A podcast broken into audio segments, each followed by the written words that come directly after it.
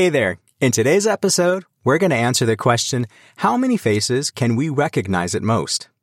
We easily recognize the faces of our loved ones, family, and friends, as well as most of the people we interact with on a regular basis.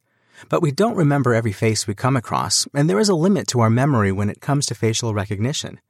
To understand it more precisely, a study was conducted in Great Britain that allowed us to calculate for the first time just how many faces we are able to really recognize.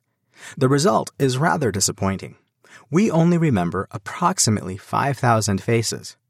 To reach this conclusion, the researchers worked with a group of relatively young participants, an average age of 24, to determine how many faces they were able to remember and whether the faces were from their personal lives, the media, or anywhere else. If they could recognize the face and remember the corresponding name, this counted as a facial recognition. The participants had an hour for classmates, an hour for celebrities, an hour for family, and so on. Then they were shown pictures of thousands of famous and public figures to complete the database of known faces.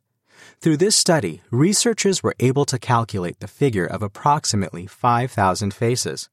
But this is only an average. People's facial memory varies a lot, with a number varying from between 1,000 to 10,000 different faces.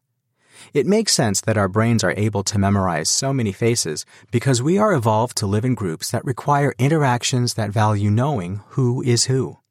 Even so, the study results are surprising. The number it approximated is far greater than the number that humans previously needed to know. For millennia, human communities were no more than 100 individuals, so why can we recognize 5,000 of them? Our brains seem to have acquired this as an additional skill or perhaps our brains possessed this skill previously, but had not mobilized it for lack of necessity.